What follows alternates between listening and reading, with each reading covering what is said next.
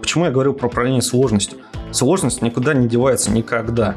Вы просто переносите ее в какую-то вещь, то есть сложность куда-то, где она контролируема, и работайте с той болью, которую можете решить. То есть чем больше у тебя систем, тем больше вероятность отказа. Чаще это падало.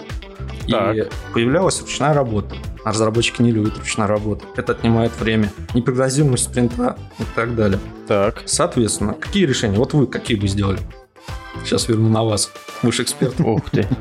Как раз бы начали бы сначала искать какие-то решения, библиотечки, фреймворки. Ладно, значит, мы не эксперты. Короче.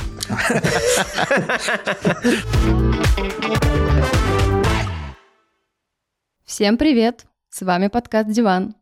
Это легкий подкаст про разработку и около нее, под который можно бегать по утрам, продуктивно кодить, ну или просто лежать на диване. При этом попутно впитывать мудрость экспертов или слушать околоайтишные истории. Присаживайтесь поудобнее на наш диван, мы начинаем. Всем привет!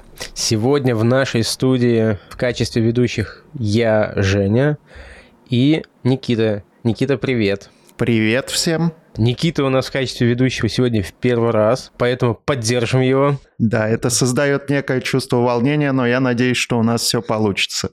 Конечно, все будет супер. Еще также с нами, как всегда, любопытная Алина. Алина, привет. Привет. Напомню, что Алина будет слушать внимательно наш выпуск и в конце будет задавать свои вопросы. Как мы считаем, что это одна из самых любимых рубрик нашего подкаста. Практически киллер-фича.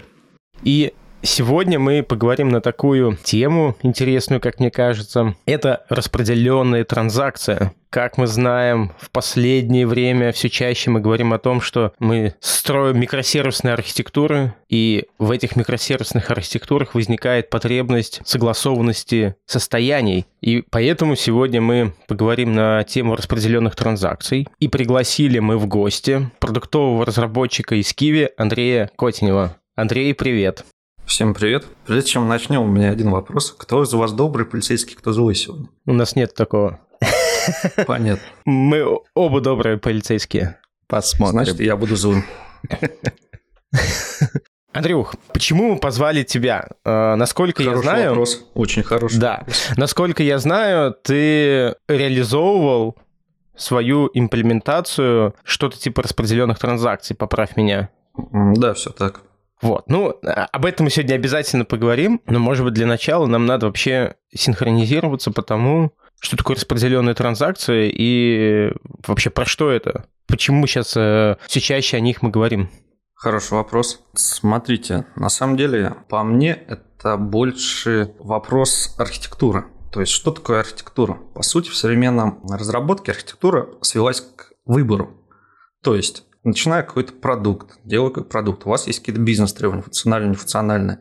И вы всегда делаете какой-то выбор. Какую базу данных взять, какие технологии взять, какой язык программирования, какие использовать подходы, паттерны.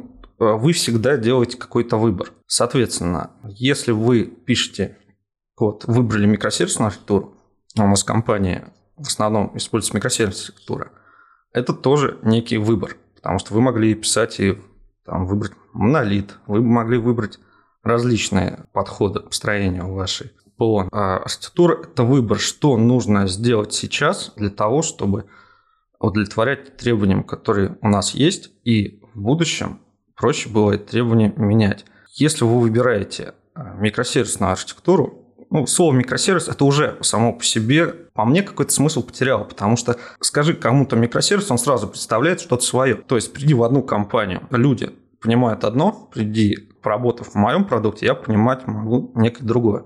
То же самое с различными терминами типа сага. Я, наверное, чуть вперед забежал, но к чему я веду?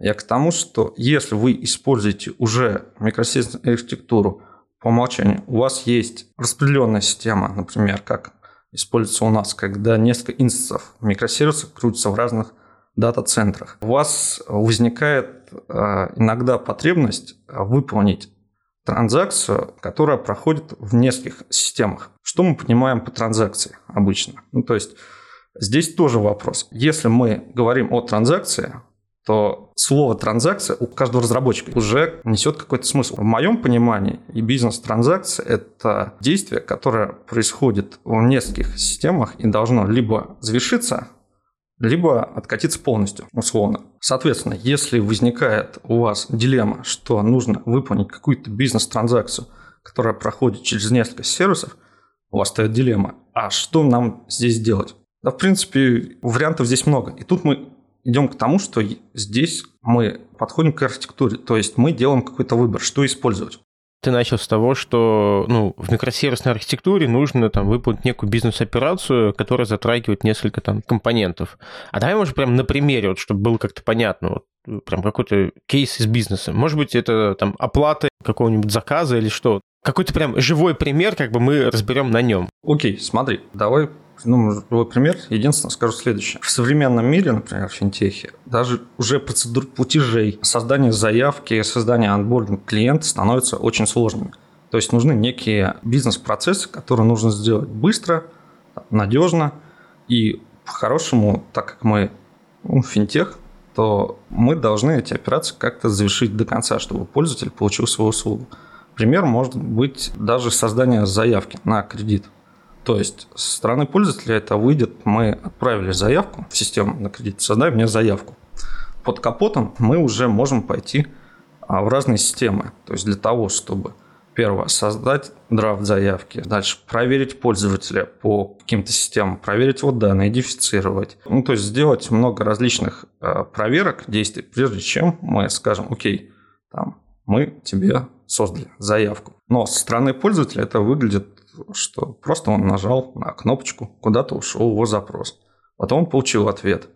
Все, твоя заявка опрувлена или отказ по какой-то причине. А вот смотри, а в этом случае все-таки здесь есть потребность в распределенных транзакциях? Или у нас здесь есть потребность в неком пайплайне, который мы можем описать и позволить нам все эти шаги выполнить? Или где, может быть, границы, когда все-таки это транзакция, а когда просто некие шаги вот? Смотри, ты здесь правильно сказал. Здесь как раз это больше некий папуань бизнес-процесс, в который мы должны довести до конца.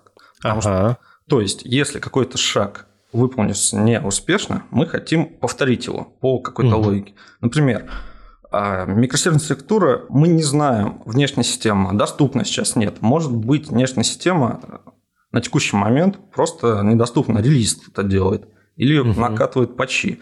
Но мы не хотим отдавать пользователю ошибку, сказать, извини, мы не смогли проскочить заявку. Мы в случае повторяемой ошибки, retriable, хотим повторить этот шаг, например, для того, чтобы довести нашу операцию до конца. И в данном случае можно взять пример с процессингов, с которыми я работал. Если ты выполняешь, например, снятие денежной суммы с банкомата, пример транзакции, которая происходит через много разных модулей. В случае, если мы на каком-то модуле не смогли выполнить свои действия, пользователь получает отказ. Он говорит, извините, не смогли выполнить, повторить операцию. Возможно, вы видели такое в банкомате, что вы хотите снять денежные средства. А вам говорят, извините, транзакция на текущий момент не может выполнить, повторите. Вот такой думает, что ж такое, ладно. Нажимаете кнопочку, хоп, все, заработало, деньги снялись. А на самом деле в этот момент может произойти очень много. Если это онлайн АБС, например, были плановые работы, АБС недоступна, а у вас лимиты сработали. Но такой подход работает, это нормальный, но в некоторых случаях, например, мы хотим сделать user-friendly систему, то есть довести нашу операцию до конца, чтобы выдать результат пользователю. Если не смогли довести до конца, то уже как-то уведомить об этом. Извини, мы не смогли выполнить это действие. Если говорить про границу, смотри, граница в следующем. Если у тебя какая-то такая сложная система, где в одном микросервисе ты создаешь некую сущность, в другом микросервисе также происходят некие события, например, создали заказ, а в третьем микросервисе, например, ждем уведомления, если мы не смогли выполнить, например, третий шаг, то мы хотим привести нашу систему в консистентное состояние, то есть мы должны компенсировать первое действие, откатить. Например, мы создали заказ, дальше мы списали с клиента денежные средства, то есть уже списали. В третий шаг мы должны отправить этот заказ на исполнение. Тут система говорит: извините, сервис уведомлений недоступен. Что нам нужно делать? А деньги мы уже списали. То есть мы уже контрактом заключили с клиентом какие-то обязательства.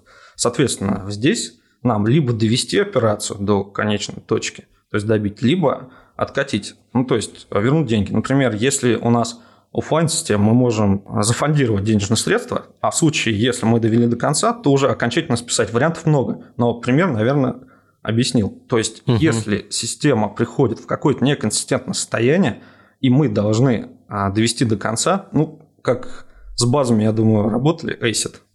То есть мы хотим ACID транзакцию, точка. То есть распределенность транзакции, самое главное, отсутствует изолированность. Что такое изолированность? А на самом деле здесь это, ну, скажем так, свойство того, что транзакции выполняются в распределенной системе так же, как будто бы если бы они выполнялись в нераспределенной, то есть последовательно. Нас не интересует, что это распределенная система. Мы ожидаем непротиворечивого последнего выполнения. Вот это, наверное, та граница, про которую ты спрашивал.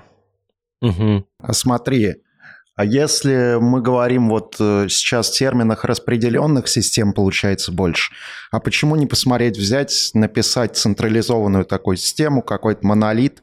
Не избежим ли мы таких проблем и, соответственно, может, нам не понадобятся такие сложные решения? В монолите можно использовать, если у вас несколько баз, окей, а там нету проблемы такой распределенной транзакции, когда вы работаете в рамках этого монолита.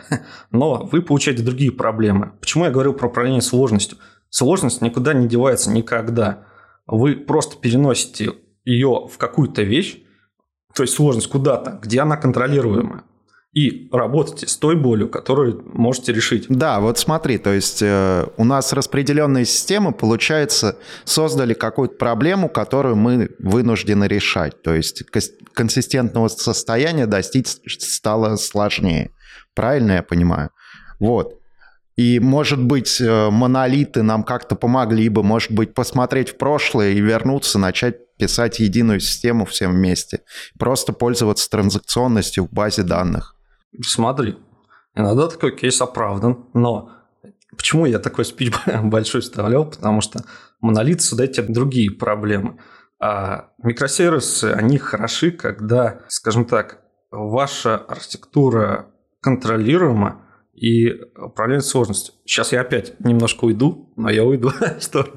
Какие проблемы, например, если правильно варить микросервисную архитектуру, то мы получаем масштабируемость, мы получаем деплой, контролируемость, мы можем масштабироваться по командам, по доменным областям, делиться. Мы можем проще смотреть на ландшафт нашей системы. Мы можем проще менять библиотеки на каком-то микросервисе, пробовать новые технологии. Монолитик бы у тебя такого не получилось.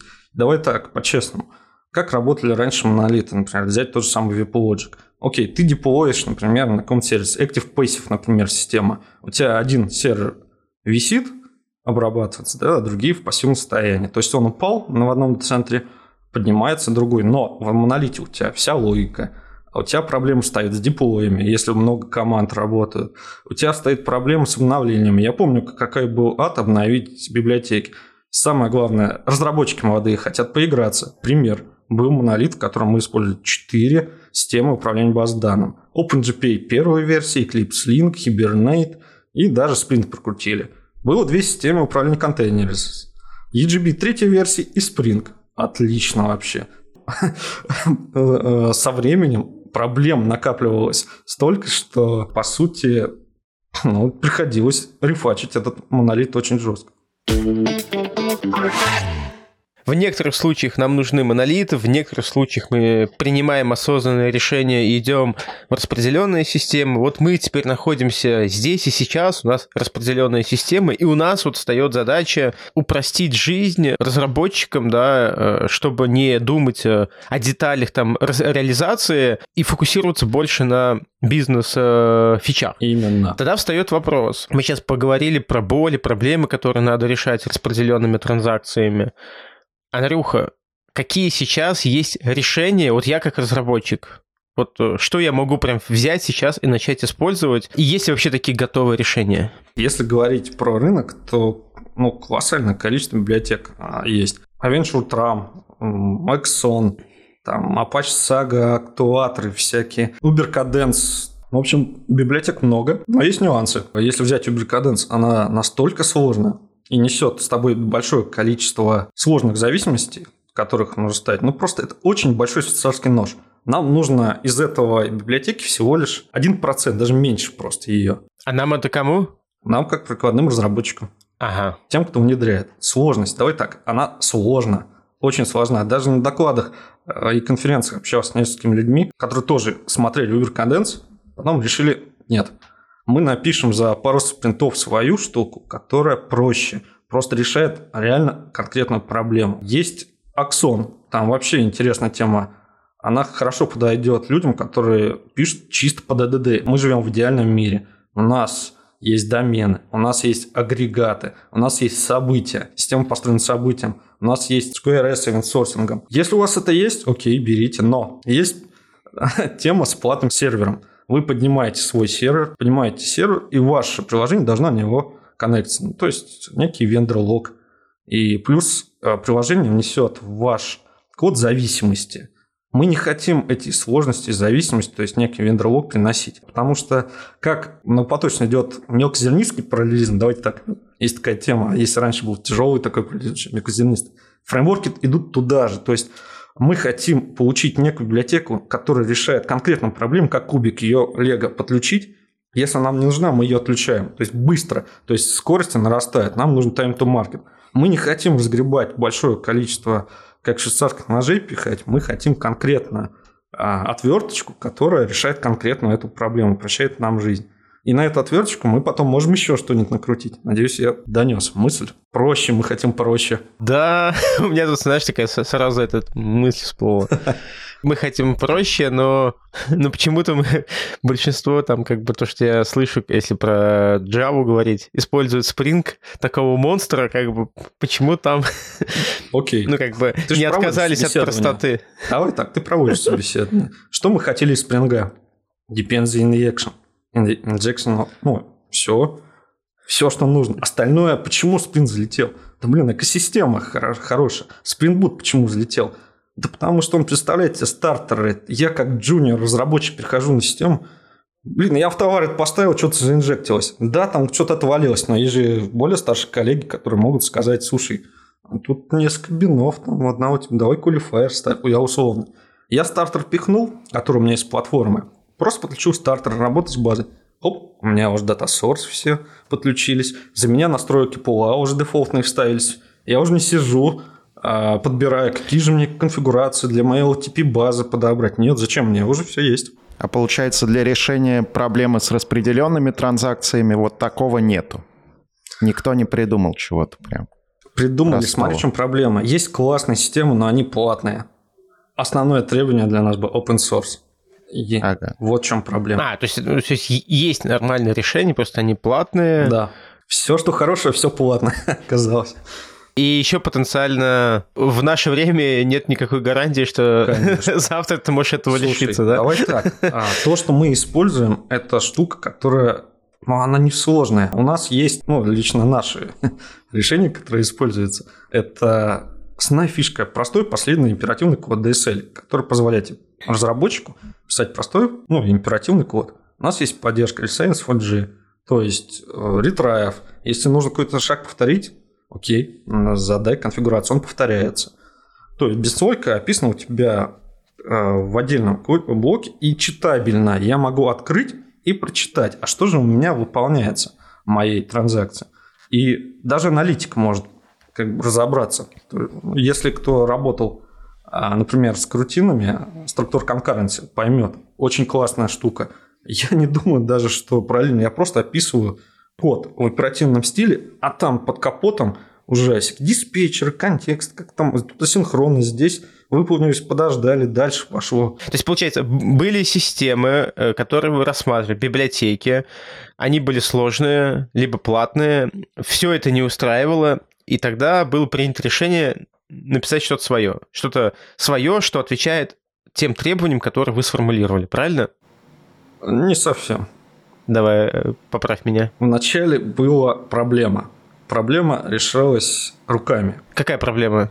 Проблема была в том, что у нас был как раз распределенная операция, потому что мы говорили, деньги мы списали, например, клиенты должны были зайти в другую систему, например, бэк-офис, где должны были отправить данные. Если бэк-офис говорит, нет, все, мы должны деньги вернуть. И мы руками сидели, возвращали деньги. То есть наши действия создавали кучу ручных проблем. То есть ручных проблем стало много. А причины это были какие-нибудь недоступности или что? Или по бизнес-логике не могли обработать? Бизнес-логика, недоступность, сложность в конечном счете, потому что сложность возросла из-за того, что все больше количество систем и шагов здесь участвовало. То есть чем больше у тебя систем, тем больше вероятность отказа. Соответственно, чаще это падало. Так. И, соответственно, появлялась ручная работа. А разработчики не любят ручной работы. Это отнимает время, непрогнозируемость спринта и так далее. Так. Соответственно, какие решения? Вот вы какие бы сделали? Сейчас верну на вас. Вы же эксперт. Ух ты. Как раз бы начали бы сначала искать какие-то решения, библиотечки, фреймворки. Ладно, значит, мы не эксперты. Короче. Что сделано было? Просто, скажем так, разбились на шаги. Шаги хранились в состоянии, хранилось в базе. Если происходила ошибка, скедулер выгребал, кидал опять операцию на вход процессору, процессор повторял, то есть логику повторения описывалась в конфигурации, и добивали шаги до конечного шага. Если мы не могли довести до конца, то писали отдельный фол, который восстанавливал консистентность. Вернуть деньги, там, отменить операцию, поправить статус. То есть приводили систему к консистентному состоянию. Все. То есть это простой chain of stability паттерн, сохранение состояния, допинывание. Ну, Resilience4j не использовали сами.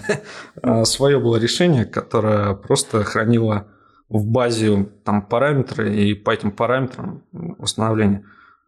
Когда проект закрылся, у нас было время подумать R&D-шное. То есть компания нам дала это время. Это было, кстати, очень круто. В общем, благодарен за это. И тут мы развернулись по максимуму. То есть, рассмотрели, какие вообще варианты есть, какие системы существуют, какие библиотеки есть. И была идея, окей, а давайте напишем свой сагу. Но у классического понимания саги есть как раз проблемы, которые нам не подходят. Не всегда можно выполнить откаты. Иногда нужен отдельный флоу для выполнения. Второй момент.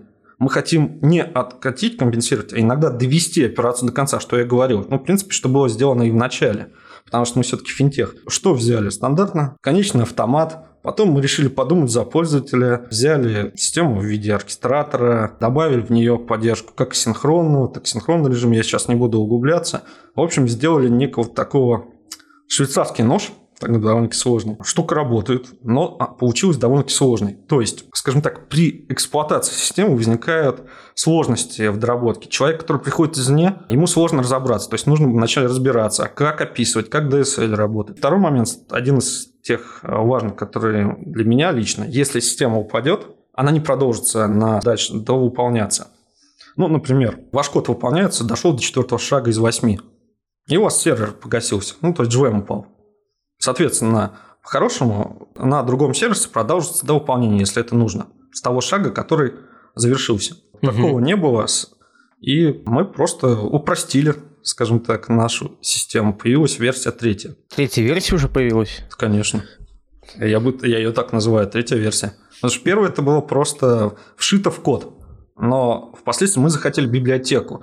Потому что в код, ну, скажем так, нельзя было переиспользовать. Ну, мы понятно, решили в рамках конкретных проблем продуктовых.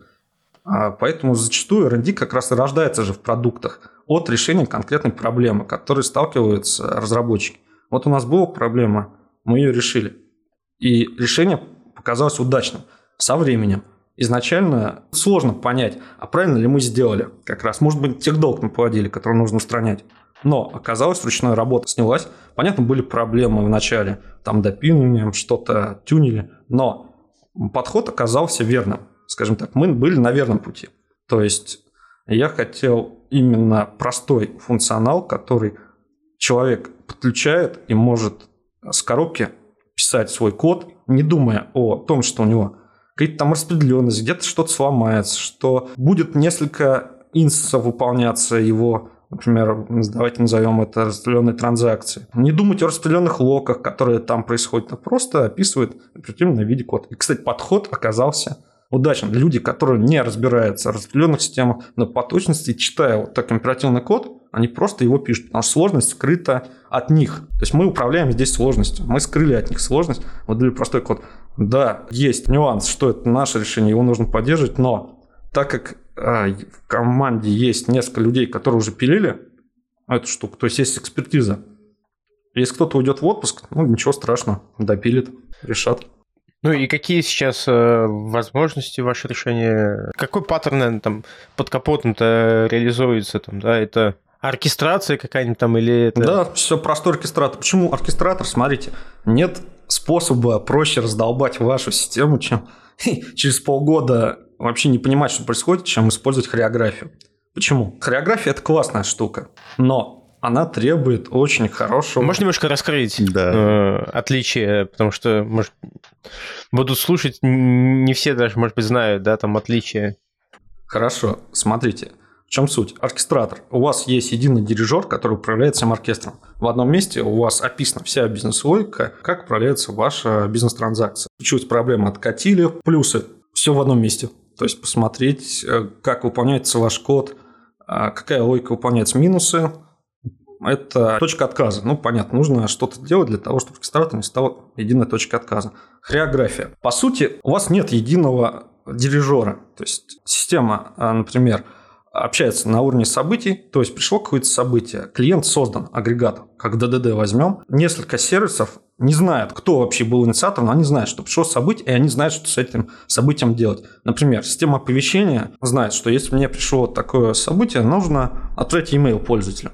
А система АБ знает, пришло такое событие, мне нужно, например, какие-то там счета открыть, я условно. Плюсы такого подхода, что вы можете масштабироваться между командами, то есть отдельная команда за отдельные домены управляет, и, в принципе, вы завязываетесь только на события, то есть слабая связанность.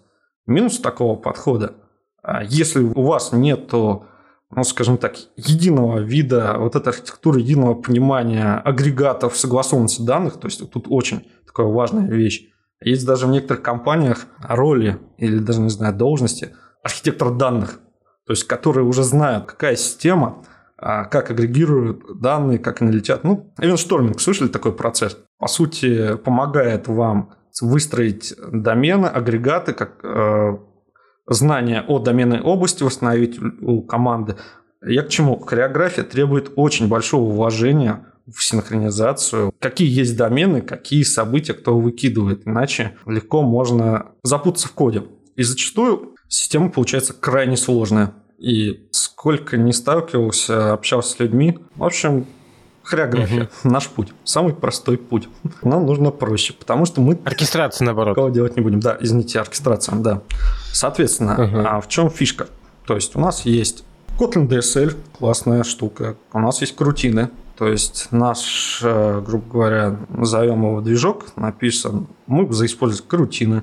Взяли Kotlin DSL, взяли библиотеку Resilience4j, то есть классная библиотека, которая уже в себе содержит все необходимые инструменты. Как нам нужен CQRS, пожалуйста, rate limiter, пожалуйста. Нужен retry policy, пожалуйста. То есть все из коробки. То есть мы здесь не писали, мы просто из кульков сложили какие-то вещи.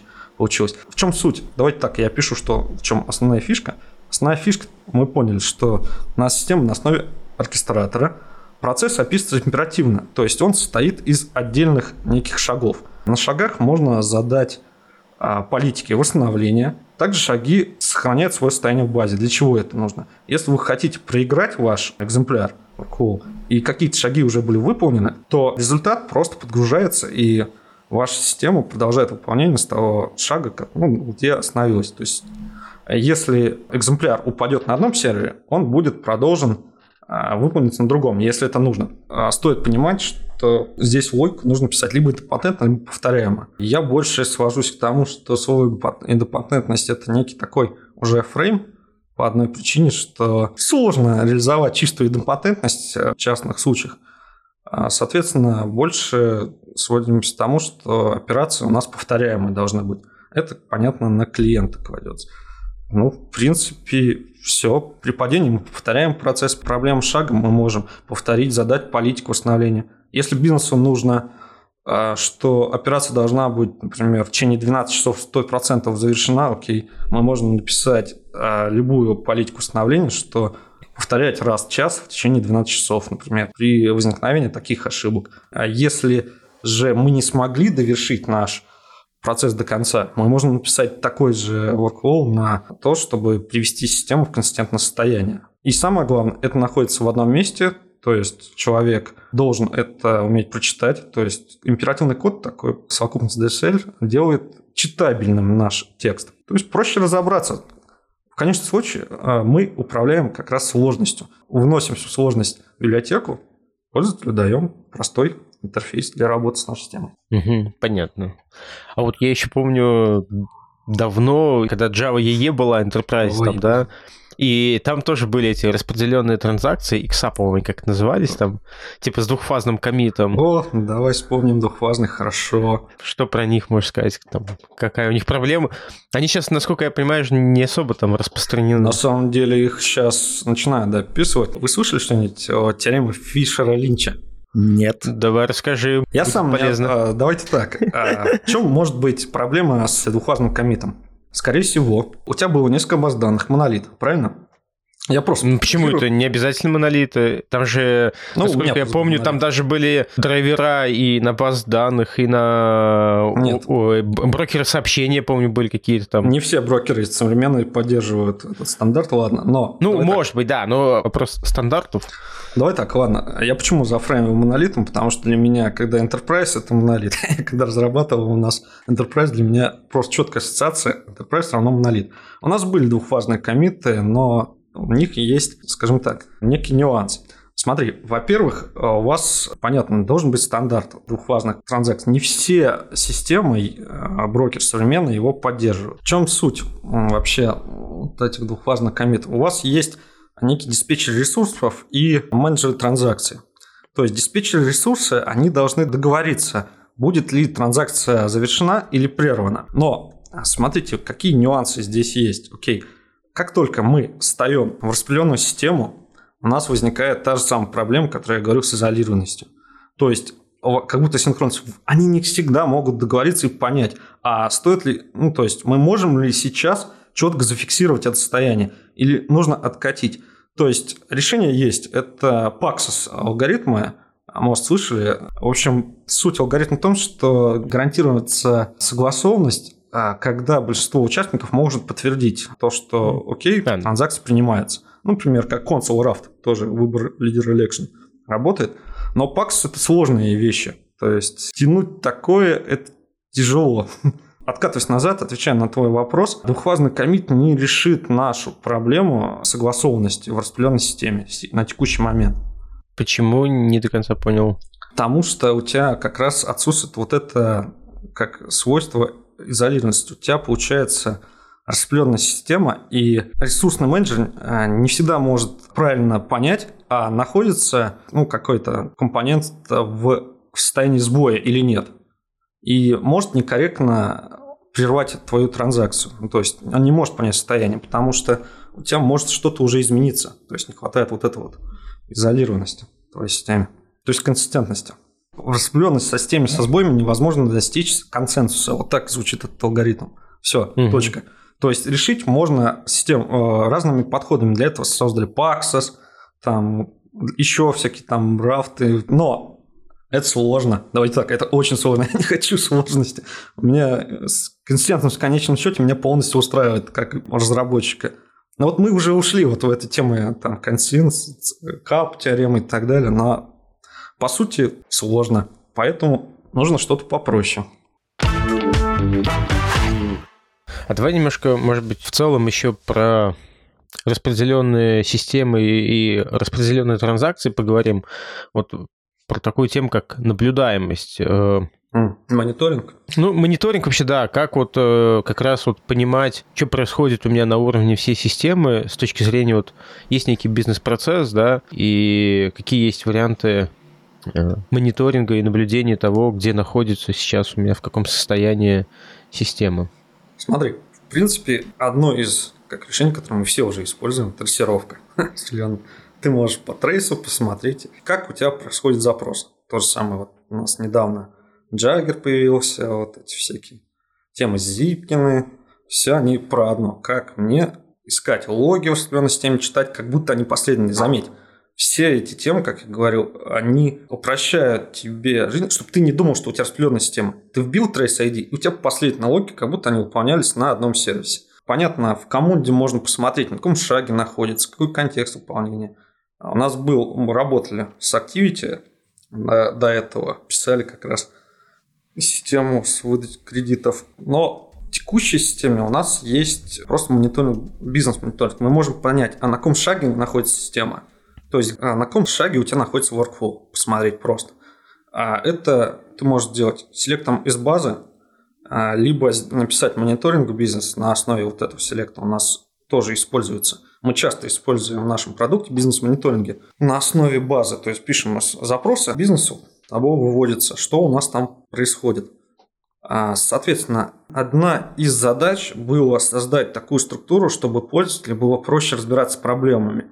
То есть ты можешь по идентификатору твоей транзакции бизнес, давай я так, наверное, назову, посмотреть, а на каком шаге она находится, какие шаги были выполнены, с каким результатом и что сейчас вообще с ней происходит. Может быть, там она на ошибки валится условно, на какой. То есть вводится такое понятие, как бизнес-транзакция, да, то есть когда есть некий бизнес-сценарий, и у него появляется такая бизнес-транзакция, как некий идентификатор, по которым мы можем дальше отслеживать уже что происходит. По всей системе, что происходит, да? Да, все так. Ну, я так понимаю, опять же, для системы логирования используется стандартный стек какой-нибудь, там, ELK, там, да? Все остальное, смотрите, вот все вот эти системы мы уже есть у нас на уровне нашей инфраструктуры, что существенно упрощает жизнь. И заметьте, на самом деле, все об одном. Первое, снизить уровень сложности, чтобы мне, как продуктовому разработчику, сосредотачиваться на решении прикладных задач. Не думать об этих там каптерами, распределенных вещах, еще каких-то действиях. Второе. Все системы представляются как совокупность последовательного выполнения кода. То есть, что чтение логов, я читаю, как будто у меня выполняется в одном процессе. Да это же архитектура, смотрите, если посмотреть на микросервисную архитектуру, ООП, помните, наши классы, инсуляция, мы используем такое понятие, как BFF. Backend for frontend. Зачем это нужно? С точки зрения инкапсуляции. Она скрывает сложность системы от клиентов, которые нашу систему используют. То есть, мы предоставляем некий контракт внешним клиентам, которые используются внутри себя. Мы можем менять контракт как захотим. Нам не важно. Может, сервис мы снесли и таки решили, так, здесь вообще не сервис, а просто файл какой-то читается. Но контракт внешним клиентам, он, скажем, не меняется. То есть, мы сложность системы скрыли, что эти ограничения развязывают нам некие руки. То есть, дальше есть какие бизнесовые сервисы, есть сервисы доменные, есть сервис-адаптеры. Обрисовывая ваш ландшафт, вы проще смотреть на архитектуру в целом, проще контролировать изменения, сложность. Но, по сути, ООП чистый. В чистом виде. То есть, как класс. То есть, вы проектируете вашу систему, как будто проектируете в одном, скажем так, в приложении ваше. Сервис – это класс. Связи между классами. Там, на уровне контракта – это интерфейсы. Надеюсь, ответил. Смотри, Андрей, по поводу тестирования вот таких распределенных систем с использованием распределенных транзакций, какие есть особенности? Это, наверное, тонна каких-то моков для сервисов, или вот как вы это решаете? Как воспроизвести, что система может вернуться из неконсистентного состояния в консистентное? Да, я понял, смотрю. У нас такой следующий подход. В микросервисе мы мокаем все внешние взаимодействия. То есть, если у тебя система-оркестратор, то единственная реальная система интеграционная – это база. Потому что, с моей точки зрения, база – это неотъемлемая часть микросервиса. То есть, это его кишки. Соответственно, внешнее взаимодействие мокается. И смотри, здесь такой нюанс. У нас есть как внешние интеграционные тесты, которые покрывают сценарии уже на микросервисах конкретно, так и, назовем их интеграционные тесты внутри сервиса самого с моком внешним взаимодействием. И здесь можно разделить, какие сценарии проверяются на end-to-end тестах, но что-то мы, например, не можем проверить, поэтому мы пишем тесты внутри на оркестратор. Например, эта система не ответила. Окей, повторим, проверяем, сколько повторов было, довели бы мы до константного состояния. То есть модулируем. Ну, как ты, в принципе, и сказал правильно. Используем систему макирования для того, чтобы воспроизвести основные сценарии, которые у нас могут быть. Понятно, всего мы не сможем протестировать, это жизнь. Как бы, но мы стараемся максимально покрыть такие узкие места на двух уровнях. На уровне кросс-сервиса интеграционных и внешних интеграционных тестов. Уточню, Андрей, ты сказал, что внутренне, когда пишете вот интеграционный тест, как раз там пытаетесь воспроизвести, как будто там какой-то сервис не ответил, сколько раз вообще идет повторение и соответствует ли тому заложенному сценарию, который там был описан. И у меня вопрос возникает, а не происходит ли тестирование самого вот этого фреймворка? Смотри, тесты фреймворка, они уже есть. А мы тестируем, давай так, требования по бизнесу. Например, если у нас недоступен такой сервис, то система должна, ну, например, в течение определенного времени система должна прийти в такое состояние. То есть бизнес-сценарий тестируем. Ты правильно сказал, что тестируем фреймворк, тесты на фреймворк, они находятся внутри самого фреймворка. Скажем так, вот эти все. Поэтому здесь есть совокупность. Скажем так, где, какие тесты мы тестируем и что мы покрыли целиком. Что-то есть в самом фреймворке, что-то именно конкретно касающееся бизнеса, бизнеса нашего сценария в самом сервисе доменном, а что-то в end-to-end тестах.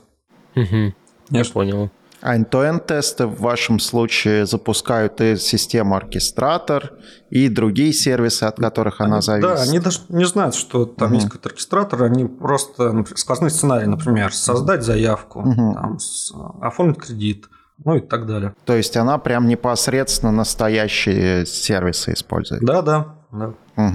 Окей, то есть два вида таких тестов у нас получается. Хорошо. Я предлагаю тогда подходить по основной части к завершению. Мы поговорили про то, что такое вообще распределенная система, распределенные транзакции, поговорили о том, какие есть реализации. В некоторых случаях приходится писать свои реализации, так как на рынке, ну, по крайней мере, вот Андрей, то, что рассказывал, не нашел бесплатных и простых решений. И теперь переходим к нашей любимой рубрике «Вопросы от Алины». Алина, подхватывай. Подхватываю. Андрей, я сейчас буду задавать вопросы, а ты постарайся отвечать с одной стороны, может быть, быстро, а с другой стороны, чтобы достаточно все-таки раскрыть смысл, окей? Тест на правду. Да. Я понял твой намек. Быстро и раскрыть. Это к теме распределенных транзакций и ухода в архитектуру. Понятно. Слушай, а был ли случай, когда ты пожалел, что твоя система была реализована как распределенная? Конечно, всегда. И в чем это выражалось? Мне приходится думать, что она распределенная. А я не хочу думать об этом. Ну, не всегда это так сказал, но приходится лишнюю когнитивную нагрузку нести на себя и продумать некие лишние сценарии, о которых мне не хотелось бы задумываться. Понятно. А планируешь ли ты перезаписывать в 4-й раз свой фреймворк, свое решение? Если это потребуется в продуктовой разработке. Мы в продуктовой разработке мы делаем гипотезы. Если потребуется что-то допилить, конечно, допилим. Если нужно, выкинем. Отличный подход. Профессионалов. Ну и последний вопрос. Название нашего подкаста DevOne – это и про диван, на котором можно сидеть, и игра слов Dev – это разработка, и The One – это тот самый избранный. В связи с этим вопрос. Скажи, пожалуйста, а что в IT тебя драйвит и вдохновляет? Может быть, это какое-то событие, которое повлияло на твое отношение к IT в целом, или человек, который тебя воодушевляет? Давай так. Мне нравится Кент Бек, Фаулер, читаю статьи. Потому что люди пытаются делать сложные вещи простыми. Спасибо.